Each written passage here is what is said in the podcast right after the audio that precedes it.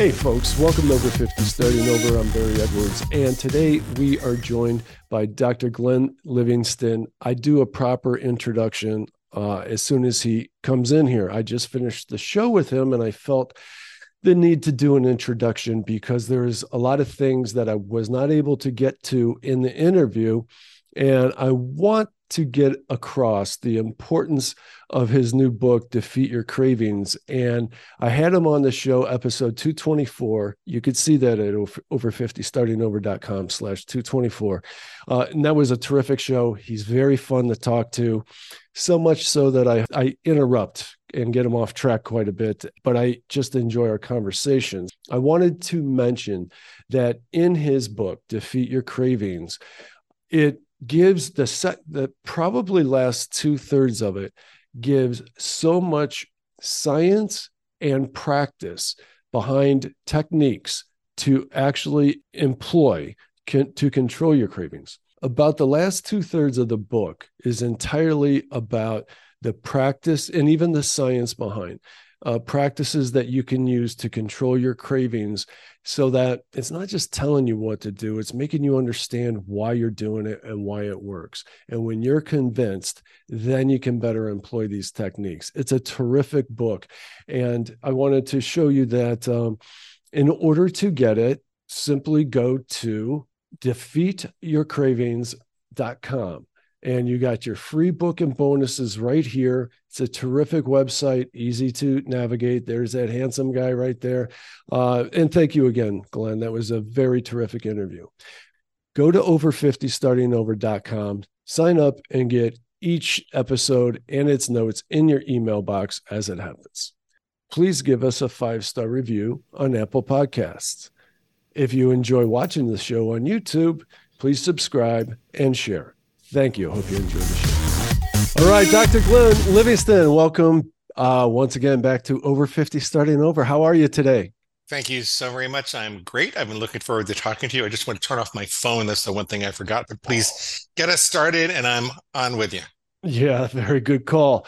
Yeah, I certainly appreciate that. While you're doing that, let me uh, go through this really great introduction for you. So bear with us for a minute. Okay, Dr. Glenn Livingston is a leading expert on overeating, stress eating, and binge eating and the resulting obesity and behavioral problems manifested. He's the author of Never Binge Again, which has over 1 million readers thus far, and many other related books. Dr. Livingston's latest book, Defeat Your Cravings, is a I didn't say that. Well, Defeat Your Cravings is a comprehensive update to Never Binge Again and his previous work. It utilizes his experience with thousands of clients and includes scientific research into cravings formation and extinction, as well as the impact our community and food industry has on eating behavior. This book dramatically reduces impossible to resist cravings. It will reduce frequency of, of giving in by 85% of more. You'll recover faster from your mistakes and think less about food and more about life. Glenn Livingston, PhD, is a veteran psychologist and also the CEO of a multi former CEO of a multi-million dollar consulting firm, which serviced several Fortune 500 clients in the food industry. That was quite a learning experience we talked about last time. You may have seen his or his company's previous work, theories, and research in major per- periodicals like the New York Times, Los Angeles Times, Chicago Sun Times, the Indiana Star Ledger, the New York Daily News, American Demographics, many other and many other major media outlets. You may have also heard him on ABC, WGN, and or CBS Radio or UPN TV. Dr. Livingston's approach is very different from traditional psychology and self help books about food obsession. He's refined his approach over several decades via work with uh, on his patients, with his patients, and even self funded research programs with more than 40,000 participants. But perhaps most importantly, his own journey out of food obsession and obesity and into a normal, healthy relationship with food is his greatest asset. Again, welcome to the show. Go ahead. I have to take you around with me to introduce me. like, like, if you could come with me to parties and stuff. Like, oh, that would be great. Yeah, that would be great. Well, you have quite an interesting resume. You're a very busy guy. You, uh, when in your book you said, "Well, you know, we didn't have kids, so I decided to start a second career."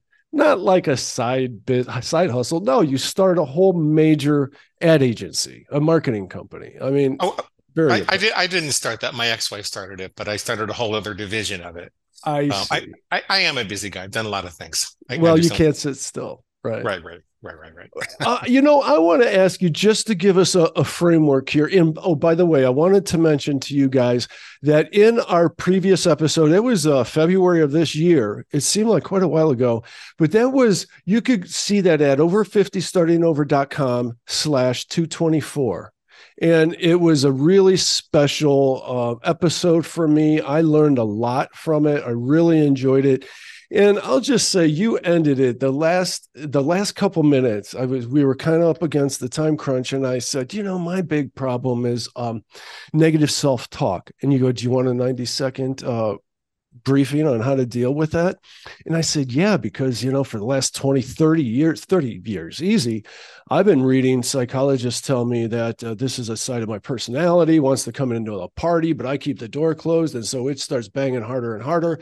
And uh, I'm supposed to invite it into the party and hug it and love it and make friends with it. And you said to me, you really want to let a, psych- a, a psychopath into your party? And right there, I was like, wow, I'd never heard somebody of authority give me that permission before to even think like that. It was mind blowing and, and changing, life changing too, as well. So I want to get back to the subject at hand. I just want to say that your experience is profound and uh, reaches a lot of different areas.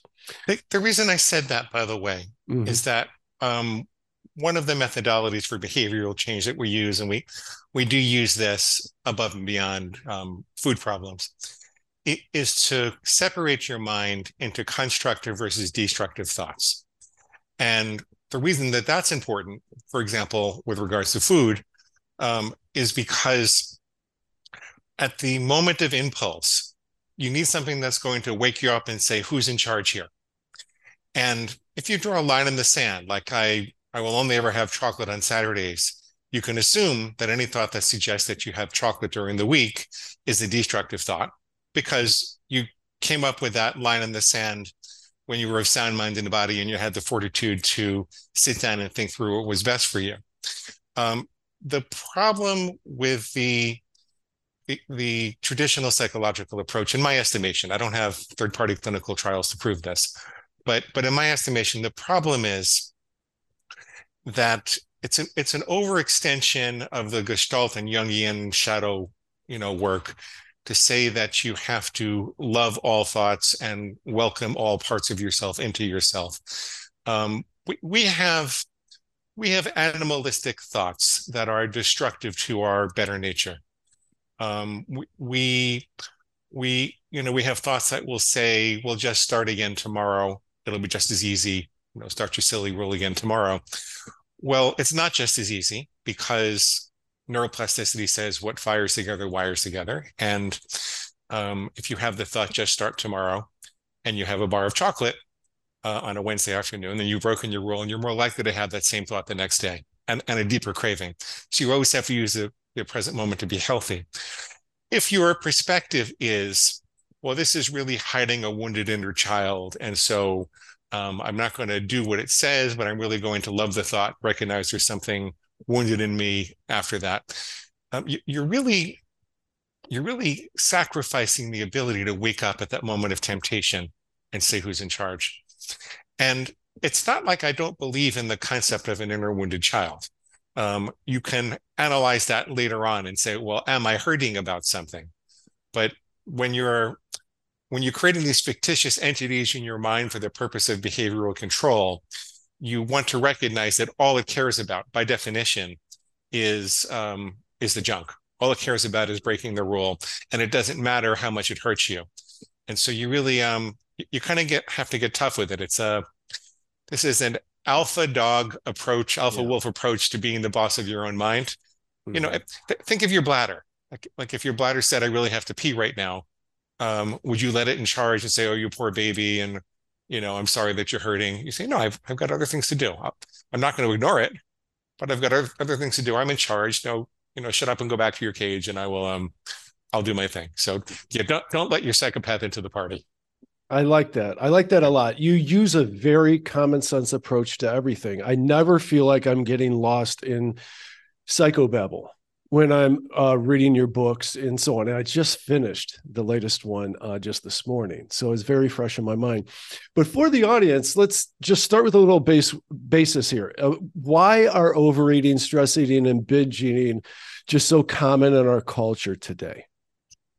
Well, there are hundreds of millions, if not billions of dollars being thrown at engineering these hyperpalatable concentrations of starch and sugar and fat and oil and excitotoxins. Um, and it's designed to hit the bliss point in your reptilian brain without giving you enough nutrition to feel satisfied. Then an approximately equal amount of money goes into advertising those wares to make us believe that they're good for us. Uh, they, they leverage a function called plausible deniability.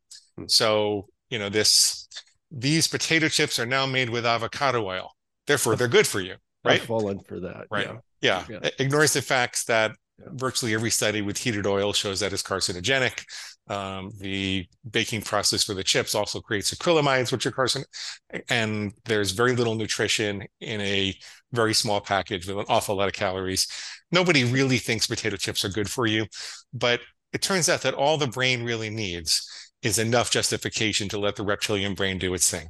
It just needs plausible deniability and it, it can go forward with the purchase and the and the behavior.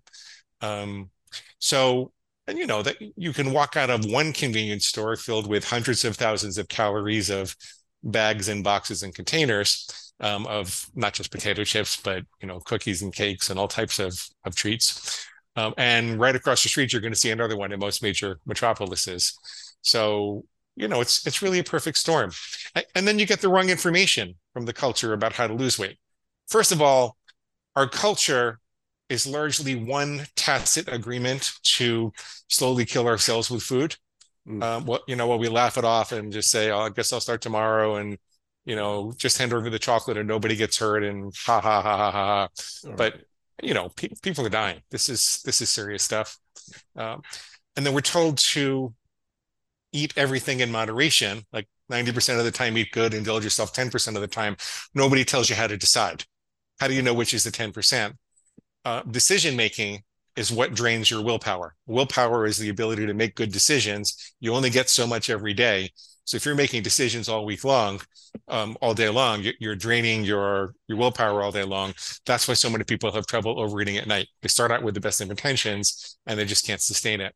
So you know, I'm sorry, I have to tell you this that I I went into uh, Lisa's office, my partner, um, and I was so excited about some of these tips. This was towards probably two thirds of three quarters of the way through your book that about being uh, mindful about preparing the right kind of foods and something that you look forward to uh, for, say, an evening uh, dinner things like that because you are out of decision making willpower by that time and and Lisa does this for every day of the week. She she makes she cooks all these vegetables on Sunday and prepares them and okay, she's a little regimented, I have to say. But I mean, my hats off to her. She doesn't have an ounce of fat on her. She's uh, in perfect shape. We're both 57 years old, and and I I really admire what she does, and I could take a little bit of the, her advice, your advice for sure. So it works. It absolutely works. Yeah. F- food prep is helpful. Eliminating decisions during the week is helpful. Yeah. Yeah. You, you don't have to be a saint about any of this to do remarkably better, but um, it's helpful to eliminate decisions. You know, I've uh, learned in this past year, I'd say you just brought it up a minute ago about the dangers of seed oils.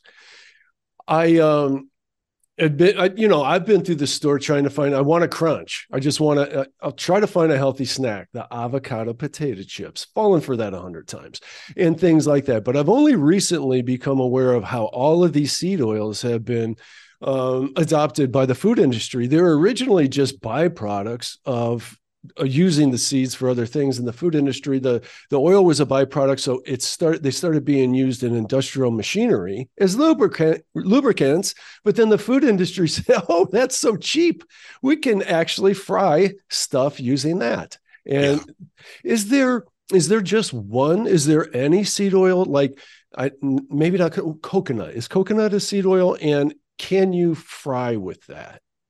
I I'm not a nutritional expert. Oh, okay. I, am more of an expert of how to stick to the rules that you want to stick to. Okay. Um, I can tell you my understanding because I'm a nutritional buff. Mm-hmm. And I, I, I don't think that there's an oil tree in nature. And so I think that you're re- removing fiber and lignans. And then I don't think there's such a thing as fried oil in nature. So I think you're creating compounds that the body's not prepared to deal with. I know that some oils are safer to fry with than other than others, but generally speaking, I'm not sure that frying is a is a good idea for us. Just, well, like smoke, just like smoking is not a good idea. You're you're, you're taking in the byproducts of um, excessive heat.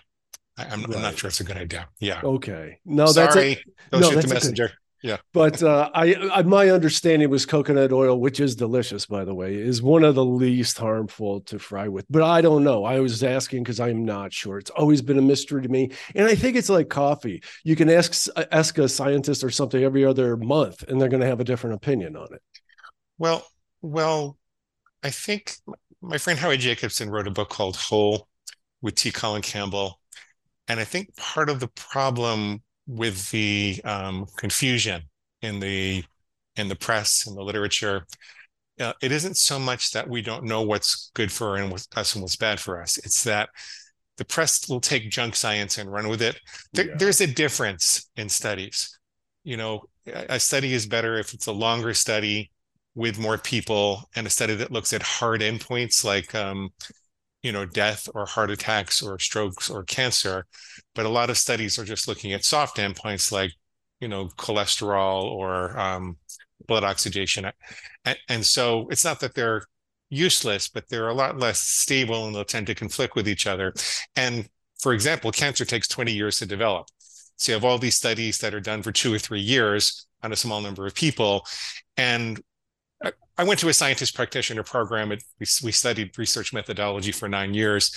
Um, no one in the press really does that. So they don't really know how to evaluate one study versus the next. And as a result, people like good news about their bad habits. So you're much more likely to get press if you have something that says chocolate is good for you or it's okay to eat eggs and yeah. bacon now. And you know, it's, it's, um, we want good news about our bad habits and yeah.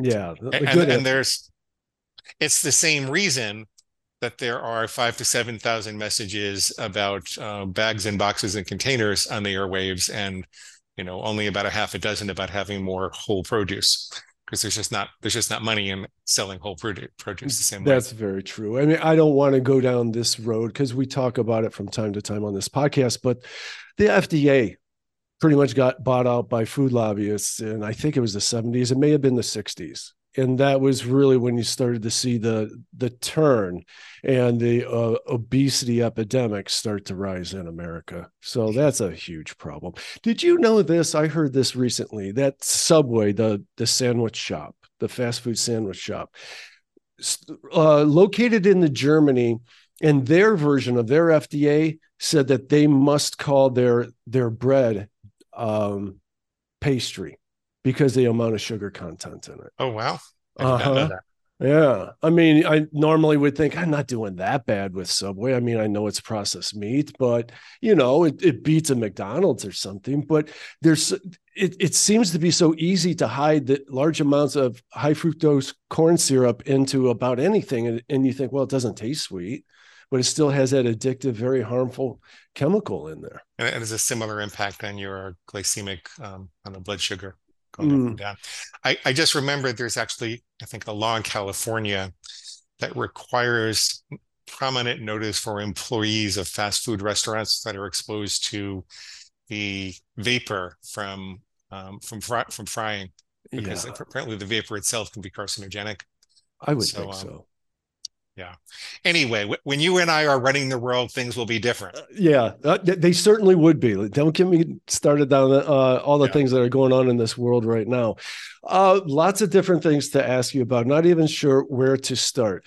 Um, how would you like to i would like to introduce your book and i did i think in the intro a bit as a sequel to never binge again would you say that that is uh, correct it, it's a comprehensive update it, it's better to read defeat your cravings than never binge again at this point um, there there are several things that are upgraded and different about it um, w- one of the main things is the original book was mostly about fixing your thinking about food. You would draw very clear lines in the sand, and then you would define this inner enemy. I fortunately and unfortunately called it my inner pig. Um, I was never going to teach this. This was just how I recovered myself. And then you listen for your inner pig to suggest that you cross these lines. When it does say something, then you work to disempower it. So you're taking away your logical excuses. Um, you know, just one bite is going to hurt. Well, it's it's never a bite, and one bite is the difference between letting my pig be in charge and me being in charge. It's a whole different way of life. One bite is a tragedy. So you you listen very carefully for these articulations of reasons to reverse your intent and break the rules that you had. Um, over the course of eight years and a million readers and working with about 2,000 clients and groups and a whole bunch of coaches, we got really, really good at fixing people's thinking fast. You know, it, it took me years to recover 20 years ago, 18 years ago. Um, we get most people to an 89 90% reduction in overeating episodes within a month if they if they engage. People that don't use the tools that don't engage you don't get anything. Mm-hmm. um, but if they engage we get a tremendous result. We fix people's thinking quickly. What's what's the 10% what's missing with the 10% and why does it drop down? If you go to the six month mark people are not doing quite as well. It also varies depending on whether they're using the tools or not but generally around 55 60% something like that. So what what was missing? There seemed to be a chink in the armor. And even though it was better than a lot of programs i wanted to fix that. So i thought carefully about what I, what else I did to recover because while the thought fixing was my primary focus. And I was mostly interested in the cognitive elements because it came after decades for me of trying to love myself thin. I mean, I went the tr- traditional approach. I, I said, "Oh, poor baby, I've got a hole in my heart. If I can right. just fill that that hole, then I'm not going to have to fill the hole in my stomach." Um, you know, I I tried to kind of wussy myself out of out of overeating for for 20 years. It just didn't work. Um, and I I dieted my way up to about 300 pounds, is one of my coach coaches might like to say. Um, but but um, the other things I would do, I realized would eliminate the organismic distress. They're like genuine physiological needs, sometimes psychological needs that I was not attending to that seemed to be causing this screw it, just do it response. Mm. See, see, the reptilian brain has the ability to push the rational brain out of the way when it feels there's an emergency. These emergencies are usually not rational, but it that's the whole point. It has the ability to get rid of your rational thinking and say, just hand over the chocolate and nobody gets hurt. Right. So that all the thought work that you do, it kind of can go out the window at that moment. It doesn't have to, you can fight it. Um, but how do you prevent that from happening in the first place? Like I call that the screw it, just do it response, mm-hmm. right? Or, or, getting a case of VFITs. Um, and I said, well, if I think back, I would get a case of VFITs when I hadn't eaten appropriately. Like, not that I'd broken my rules, but I'd skip breakfast or I didn't have enough, I didn't have enough vegetables or I hadn't drunken enough water there, or I wasn't getting enough minerals in some way. That when I when I was eating really well and very reliably, I wouldn't get the I wouldn't get a case of the VFITs mostly. The other things that could cause a case of VFITs would, would be being overwhelmed with decision making. We mm talked about willpower a little bit before. It turns out it's not just food decisions that wear down our willpower. It's more like a general willpower tank. And there are studies that show that people have trouble resisting marshmallows if you force them to do math problems and make decisions about the right answers beforehand. So it's who's going to take Jenny to soccer practice, or what am I going to do with this email? Am I going to delegate it, or or defer it, or or delay it? What what am I going to do, or reply to it? Um, and so when when I started having people take a few minutes a day of decision-free breaks, they were doing a little better. Just five minutes. Step out of the rat race, put down your phone, take a couple of breaths. Um, then I recognized that I, would had kind of a bad date with a woman who gave me a really profound insight. Um, she, she said, when she found out what I did and the books that I'd written, she said, Oh, well, I used to binge eat, um, but I stopped when I started doing 20 minutes of yoga at night instead. And I said, That's interesting. What is it about the yoga? And she couldn't quite tell me, but I talked to a bunch of yoga teachers and I realized that there's a particular type of breathing that they encourage in yoga. Um, which it's called parasympathetic breathing. It takes you out of a state of urgent doing and into more of a state of mindful being. Um, has to do with breathing out for longer than you breathe in, which makes sense because if you were being chased by a hungry bear and there really was an emergency, you wouldn't have the time to breathe out for longer than you breathe in. So I started telling people to take a 7-Eleven breath. I said, the moment you hear your pig is about to is about to try to convince you to do something, t- take a 7-Eleven breath and see if you can calm yourself down. And that I would describe that as prying open the space between stimulus and response. So that that really started to help people. Um, then there were you know, were things like drinking enough water, getting enough sleep, maintaining enough social contact. We are we're pack animals. We're not really meant to be alone. Um, and so I mean you have to be alone sometimes, but but mm-hmm. When people felt too isolated, there was a sense of organismic distress, and you could think a hundred thousand years ago, it must have been pretty scary to be alone. You really needed the tribe to survive. Yeah. Now you can sit in your apartment and scroll on social media, but back then you really were were isolated. So instinctually, there's a level of distress that we experience. So, to that, oh, Glenn, to that point, that's why we use solitary confinement as a as a punishment, as an ultimate punishment against people. Mm-hmm. Yeah, I think that kind of makes the point. And by the way, the 7 Eleven breaths aren't as easy as it sounds. I've been trying to do it, and it's uh that's a long process. Uh, you mentioned that it takes a little bit of practice. I think you said that in your book. What what you can do, which I've started doing just this year with people, is you can build up to it with your you can build your pause muscle slowly. So rather than taking a 7-Eleven breath, every time before you eat something, you can build your pause muscle by going one, two, three.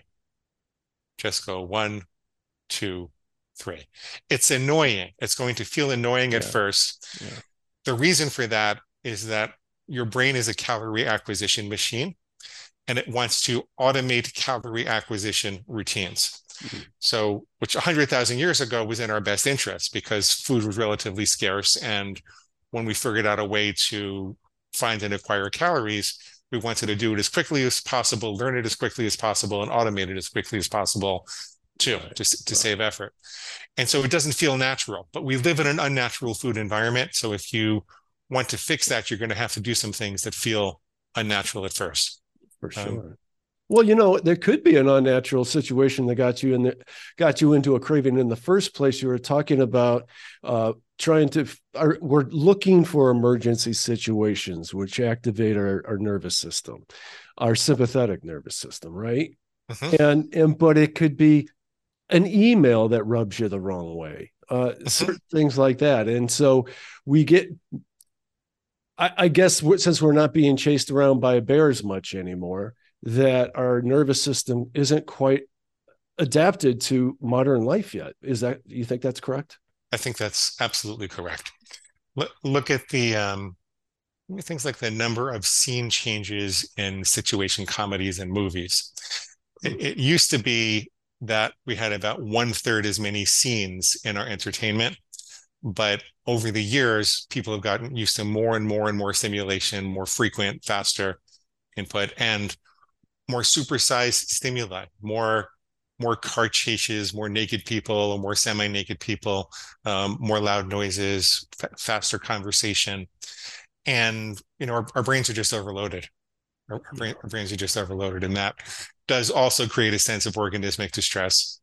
Um, you know, so so ultimately, I realized that you actually there is something right about the traditional psychological approach which says you can't just fix your food you have to fix yourself too. You, you do have to take better care of yourself but that doesn't mean that you have to overcome all of your traumas or figure out you know why did your mama drop you on your head and her mama dropped her on on her head and you know where where is the ancestral pain?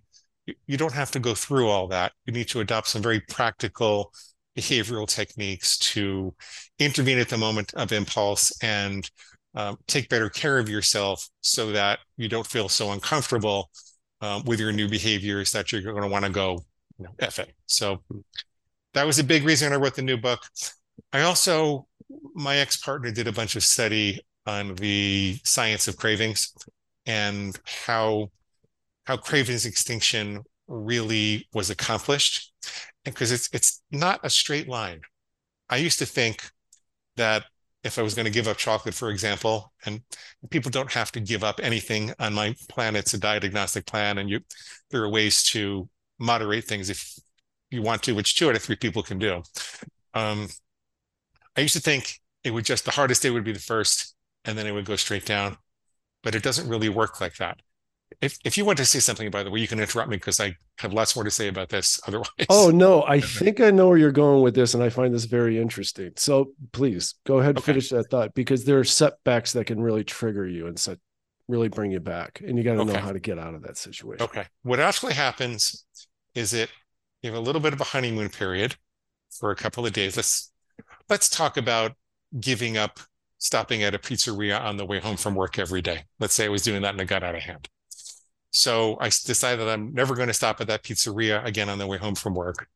I have a little bit of a honeymoon period. And then your brain goes, Where the F is my pizza? Where's my pizza? Um, and you're going to feel a worse craving than you've ever felt before, most likely. And if you don't understand how this works, you're probably going to say, This doesn't work. This is going to be torture. I can't take this. I'm going to have these horrible cravings forever. But that's not true. That's what's called an extinction burst. And if you write it out, it'll then start to go down in a straight line um, with a couple of little bumps somewhere around the 20 to 30 day mark. And then your brain will label the craving as dormant. Uh, now, I want to talk a little bit more about what that means and what it actually means to have a craving in the first place. Okay, can I ask you something about what you just said about actually making it over that hump there? Mm-hmm. Is there something to be said for having some micro successes along the way? Like you actually did not cave into a craving and can you look back the next day and be like I actually can do that. I actually am not the at the whim of this pig that you know I thought I was. Maybe I am becoming uh, something of the apex predator. It's, it's critical to do that. It's mm. critical.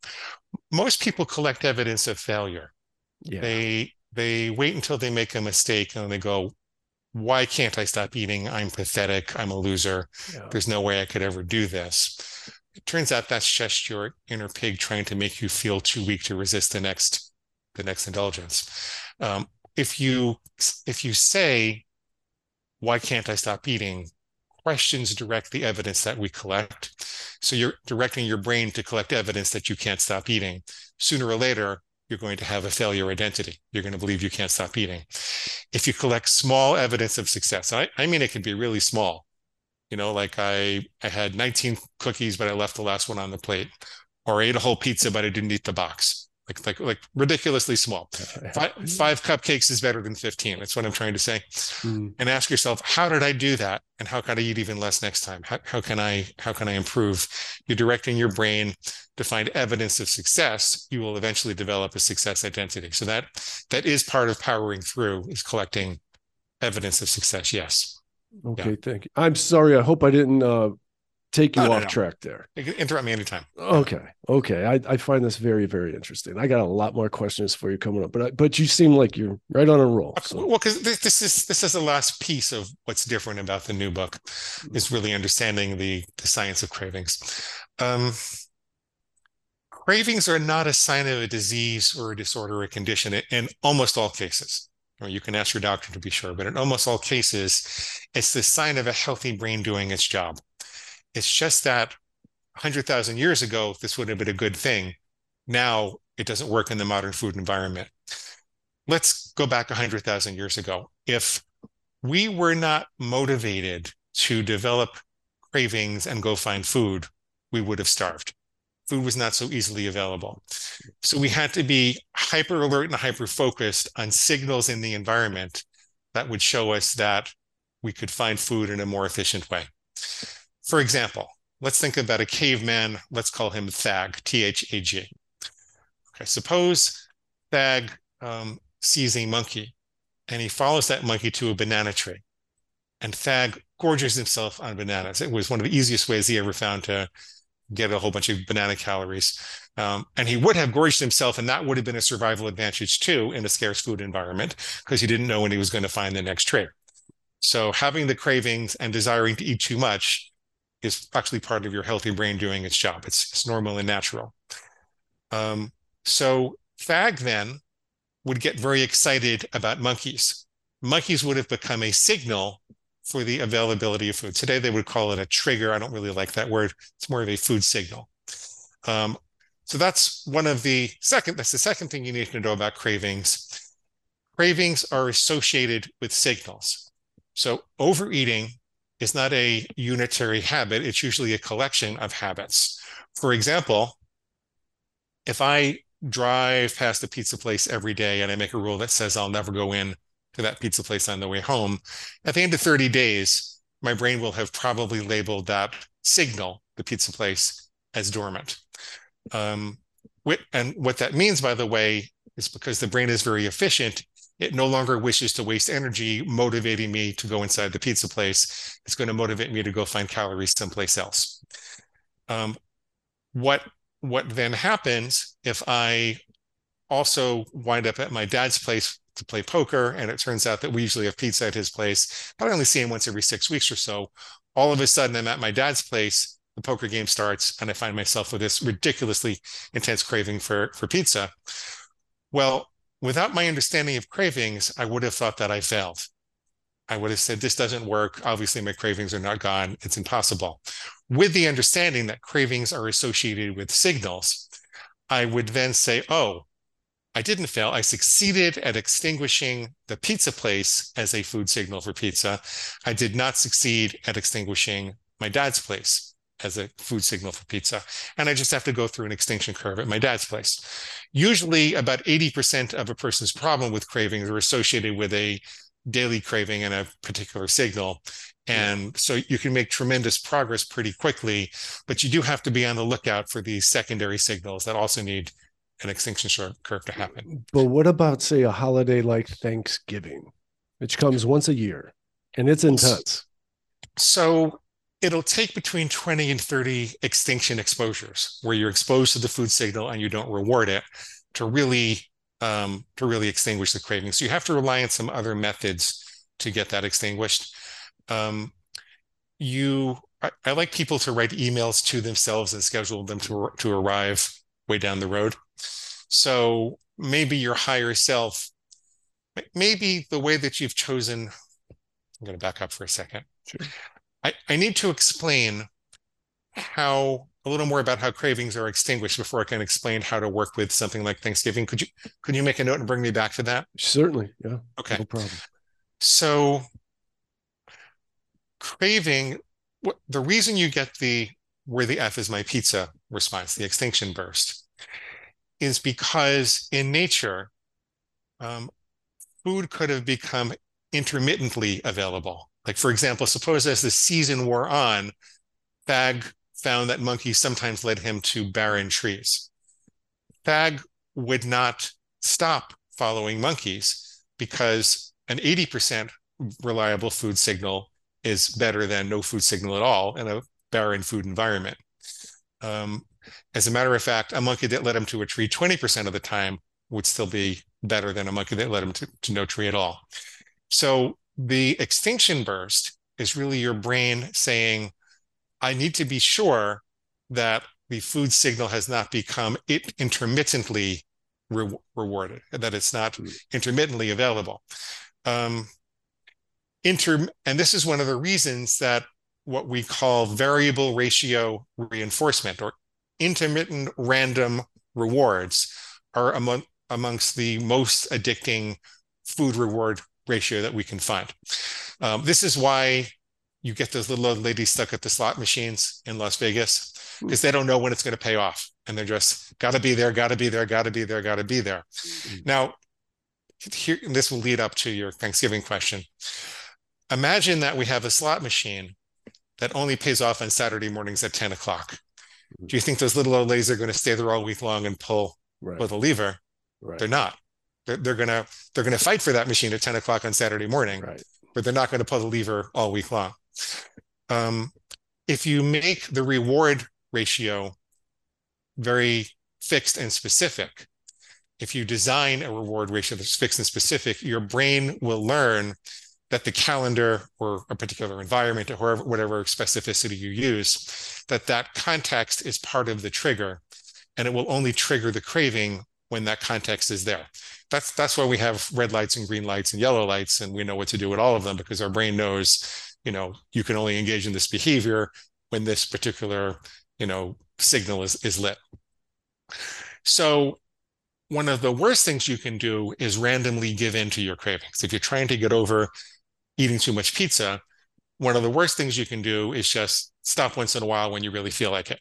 That that's like designing a Las Vegas slot machine if you don't want to give up pizza, and two out of three people seem to be able to moderate with these techniques, um, and it, it, varies by substance, it varies by person.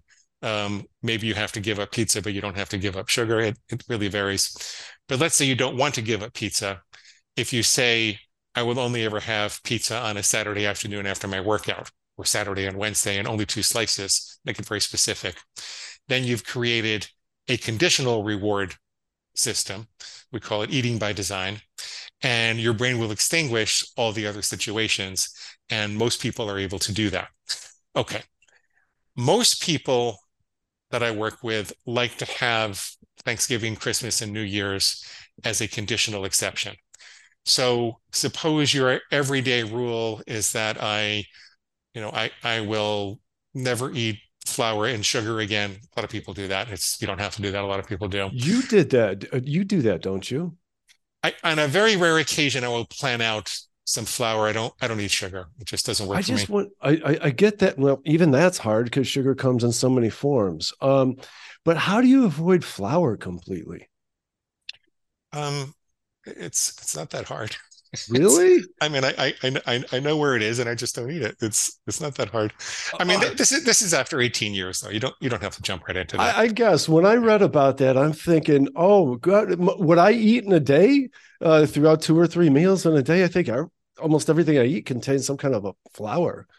You know, well, lots of bread. It's a, it's a convenient way of getting a lot of calories in a small space. Mm. And in our busy world, we're driven to to do that you know in nature we would have been picking fruit all day long and we just it's hard to find the time to eat enough fruit for calories or or nuts for calories or something or or even you know small lean game or something. It's it's hard to find enough time to eat enough um, otherwise. But i became convinced over the years that i was giving up more by continuing to have it um, than i would give up if i didn't have it. And so i i deal with an inconvenience i do some food prep. I, I buy by the case buy my produce by the case, and I, mm.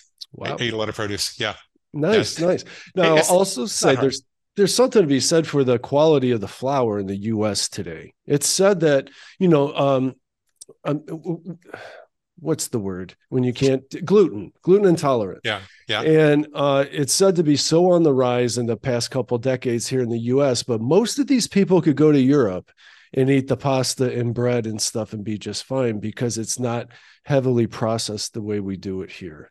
Is that's that my under, that's my understanding, which is uh, yet another pathetic thing to think about that we've done in this country. The farming, the way what we farm here, no more. It, it, it's mono. Uh, is it monoculture crop? Monocrop uh, versus you know, when I was in school, I remember we were taught that what farmers would do is rotate their crops so that the the soil would remain. Oh, right, right, right. We're depleting the that. vitamins in the soil now. Now yeah. we just rely on fertilizers. and yeah. th- then spray the, all the corn with Roundup, whatever that chemical name is. And so that's a large part of the way our food is getting infected and downgraded in that way. Mm-hmm. But I'm sorry, you were you were finishing up the about the holiday stuff, and most people are using the holidays as their exception, so they can still keep their the regular rules. Yeah, so, so, so they'll say on Thanksgiving, Christmas, and New Year's, I can have one main dish and one dessert of my choosing, and I find that's very effect, effective for two out of three people. Yeah, so so so you you can work that out. You can work that out, but uh, understanding the way that cravings work stops you from telling yourself that there's something wrong with you or that you're broken or powerless. It it allows you to take the cravings extinction process seriously. So, for example, if you were going to give up flour, you would want to ask yourself, well, what am I going to eat during this time? I can't just take so many calories out right. of my diet without figuring out am I going to have more beans? Am I going to have more greens? Am I going to have more fish? Am I going to have more fruit? Where, am I going to get those calories from? Um, the big mistake that most people make is when they decide they're going to be good, they become over restrictive and they keep themselves on this feast and famine roller coaster. Um, and you know, being over restrictive usually rebounds the other way because it causes that level of organismic distress that we talked about. And then your pig says, screw it, just do it and um, then you binge and then you say well i have to be really really good again and it's a it's a cycle that people have trouble getting out of. Well let me ask you that. So on the occasion that you do fail that you do um, not listen to your regular rules you went outside and and so now you're telling the pig that it's possible to break those rules. You're probably really down on yourself there. You're probably going to feel like giving up because this is impossible. How do you deal with that? Just one failure right there. What do you do? What what, what you want to do is commit with perfection, but forgive yourself with dignity. You see, m- most people address that problem by saying, well, progress, not perfection. I just have to aim with progress and not perfection. That that's an appropriate attitude after a mistake. If if you make a mistake, you need to think of an Olympic archer they aim for the bullseye and they aim with the totality of their soul. Like even Olympic archers only hit the bullseye 30 or 40% of the time, but they still aim with the totality of their soul. They're not thinking, maybe I'll make it, maybe I won't. I'll do the best that I can. They, they see the arrow going into the target before they let it go. But if they miss the, the target, they don't say, oh my God, I'm a pathetic archer. Uh, I might as well just shoot all the arrows into the audience or up in the air, right? Um, or if you touch a hot stove, you don't say, I'm a pathetic hot stove toucher. I'm, I might as well just put my whole hand down it. Um, you, you have to commit with perfection because if you don't, the anxiety and doubt and uncertainty about just trying for a little while until you don't feel like it anymore that's going to drain your energy from focusing on the goal and that's that's why the psychology of winning is committing with perfection but if you do make a mistake you feel the pain for the moment. You're supposed to feel a little pain for the moment if you touch a hot stove or you miss the bullseye, enough to get your attention. And then you turn that guilt into responsibility. By how much and in what direction did I miss? How do I adjust my aim? With food, it has to do with okay, what caused me to say, screw it, just do it? If I could replay that day again, what would I have done? Or was there a loophole in my plan? Or maybe the target was too high to start with. Maybe it was too difficult to target to start with, and I need to lower the target a little bit and be easier on myself so I have more experience of success. Um, and, and then you recognize that the perseveration on guilt and self castigation is really just your pig trying to make you feel too weak to resist the next binge. You know, it, it's going to it's going to call you a loser. It's going to say that you're pathetic. It will try to come up with some global explanation about why this happened. This is not possible. This works for other people. Glenn can do it, but you can't do it. As opposed to, you know, I had an un, unforeseen stressful meeting in the morning. I didn't figure out with my wife um, what I was going to have for lunch if I couldn't go to lunch with her. And if I had it to do over again, I would have had a talk. I would have prepared something, um, and I would have done a little deep breathing before I before I before I ate. So you turn guilt into responsibility. That's just like readjusting your aim, um, and then you get up and you aim with perfection again. commit with perfection, forgive yourself with dignity. Okay, that's uh, that's good advice. That makes me wonder so that you don't suffer too many failure failures do you teach people to start with easy rules like maybe and work your way up so that you experience you have a high chance of experiencing success. And then add add another day to your rule book. Is that what you teach? Yeah you, you got to go to kindergarten before you go to college. Go. that's a good way to put it. unless there's some emergency if there's a medical emergency and you really have to do this quickly then we have to do what we got to do. But there are several things that happen if you start with one simple rule. The question I ask people to get them started is what is one thing you could and would do that would make a big difference, but it's not too onerous? It seems easy and you could definitely do it. Like, like there's this truck driver who had 150 pounds to lose, but he had to eat out at fast food places, truck stops three times a day. Yeah. And he says, I'm not going to stop eating fast food. I just can't do it. But I'll tell you what, I won't go back for seconds. And starting, it was a low bar, admittedly low yeah. bar, but it was a bar, and it it was moving in the right direction as opposed to the wrong direction.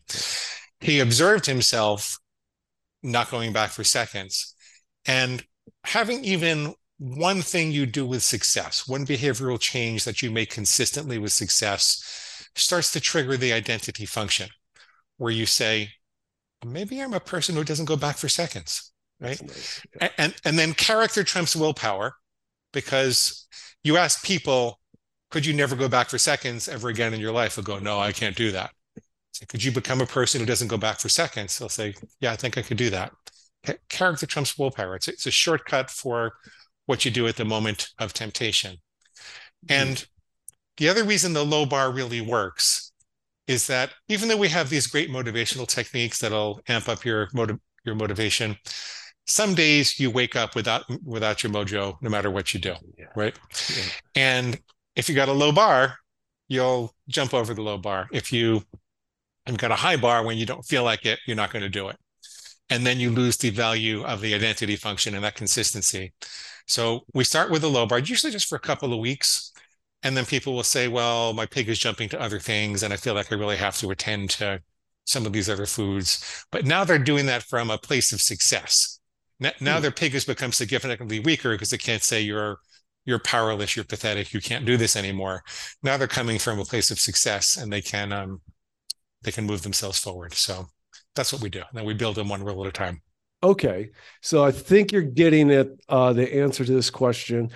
How can we think less about food and more about life? You really relayed a good story about your own life in both of those books about how, as successful as you are uh, as a psychologist, that you would find yourself thinking about food in important times. So, how how do you get over that hump? So, you get over that hump by defining your most important food decisions beforehand. Um, it's it's back to the slot machine analogy.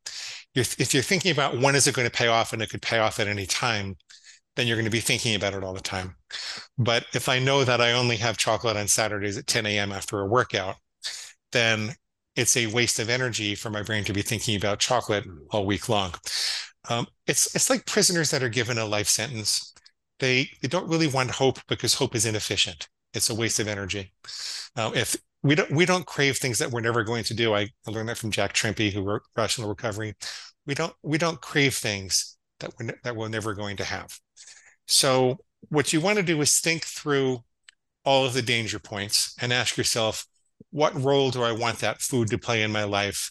What role do I want that food behavior to play in my life? And then make decisions about them beforehand and code them in these rules so that there's no purpose to your brain wasting energy on thinking about it. No food decisions to make, no difficult food decisions to make, nothing to think about. And it's almost miraculous how quickly, um, you know, within a month or two, people are just not thinking about food all the time when they really embrace this this technique. So that's how you do it. That makes a lot of sense. Does this play into that rule? I've, I've heard it Mm, a little controversial, I guess, but about the habit thing. I've heard a lot of people believe that it takes 21 days to make or break a habit, and thinking the way you think is a habit. Um, it's it differs. It depends upon what type of a habit you're making and what what behavioral tools you're using to change it. Like, you know, punishment works a little bit different than reinforcement. And um, which works my, better, positive reinforcement or negative? But well, I think negative reinforcement. I, negative reinforcement is different than punishment. Actually, ne- negative reinforcement oh. is when you take negative reinforcement is when you take something positive away if the behavior recurs. Like if I, you know, you're not going to get your allowance this week. You normally get your allowance. You're not going to get it this week. So that's not punishment. punishment?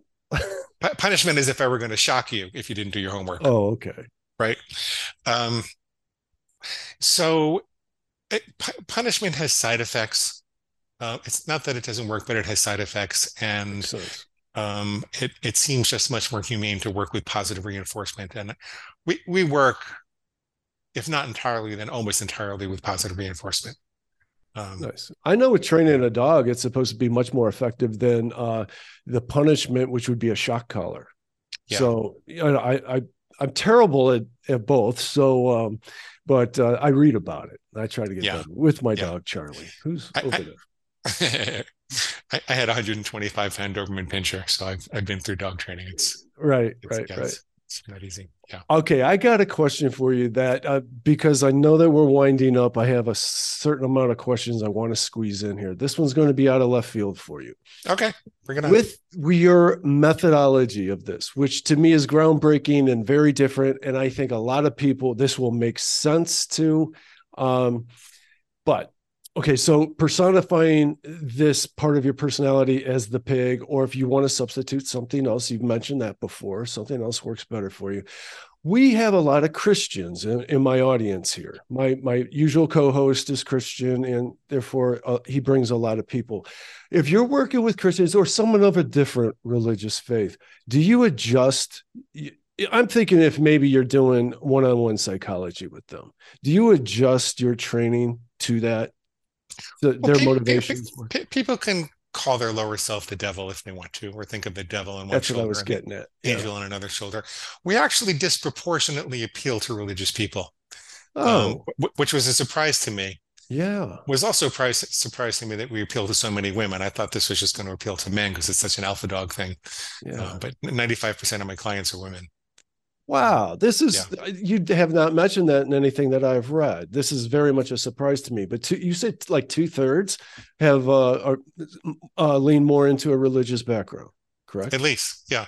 Wow. At least, yeah. No, that that, that blows my mind because I would have thought that it was the people without that condition, uh, the conditioning of religious that that that you would be supplying that fill in a gap.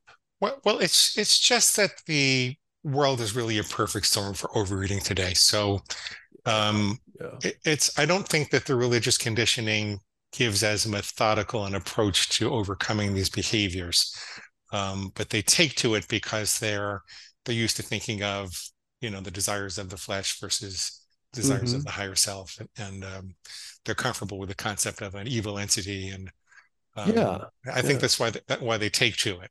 But, okay, um, I, am not an expert on religion at all, so I, I, can't. Sure. I can't tell you. I think you and I stand at about the same place as far as that goes. I, I just by a couple of th- comments that you've made, but I believe in a higher power. I'm just not quite sure what it is.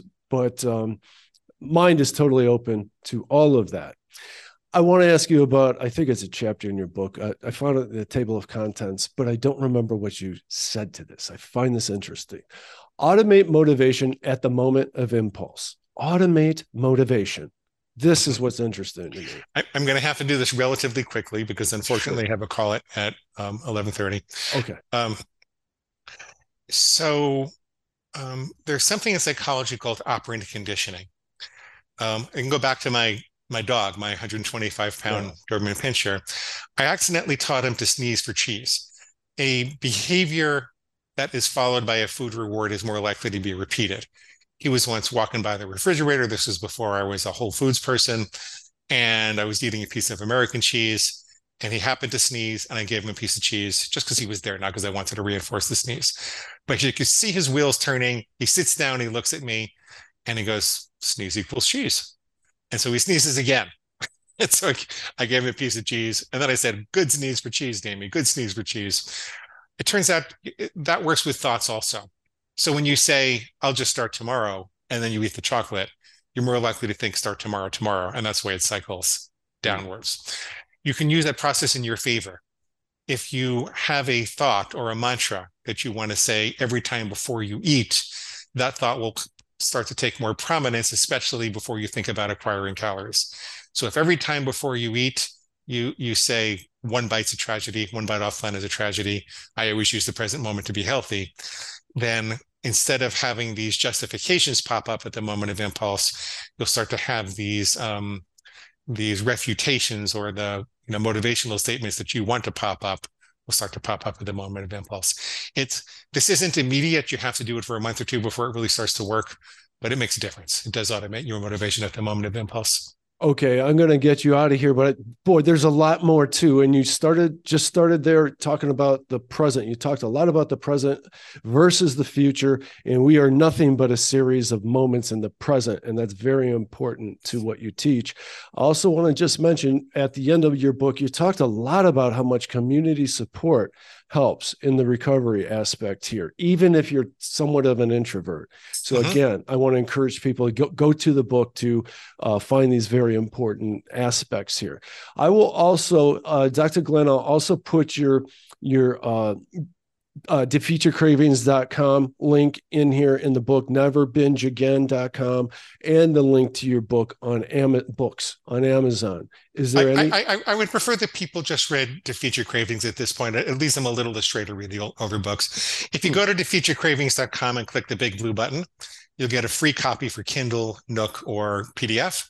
Um, you'll also get a set of recorded coaching sessions so you can see how this works in practice and a set of food plan starter templates for just about any dietary philosophy. We're, we're diet agnostic. As long as you have a reasonable nutritional plan, you can do it. Defeatyourcravings.com, click the big blue button. Nice. That's perfect. Okay. It's 1130. You got to go. I got to go. I'm sorry. I, I, I just really appreciate your time and I hope we can do it again. Anytime, Barry. All right. Anytime. All right. Really you have a good weekend. Thank you. All right. Thanks. You